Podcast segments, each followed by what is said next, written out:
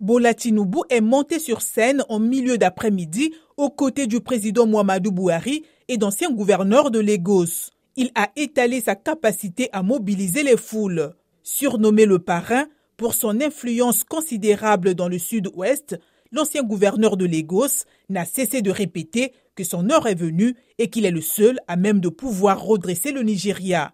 Le public a afflué en masse de tout le sud du pays, peuplé majoritairement de Yoruba, l'ethnie de Bola Tinubu, sous d'immenses banderoles et au son des Vuvuzuela déchaînés. Plus de 93 millions d'électeurs du pays le plus peuplé d'Afrique sont appelés aux urnes le 25 février pour élire un successeur au président Muhammadu Buhari qui ne se représente pas après deux mandats. Le richissime homme d'affaires et candidat du pouvoir Bola Tinubu aura comme principaux adversaires Atiku Abubakar, candidat du principal parti d'opposition PDP, et Peter Obi, très populaire chez la jeunesse urbaine.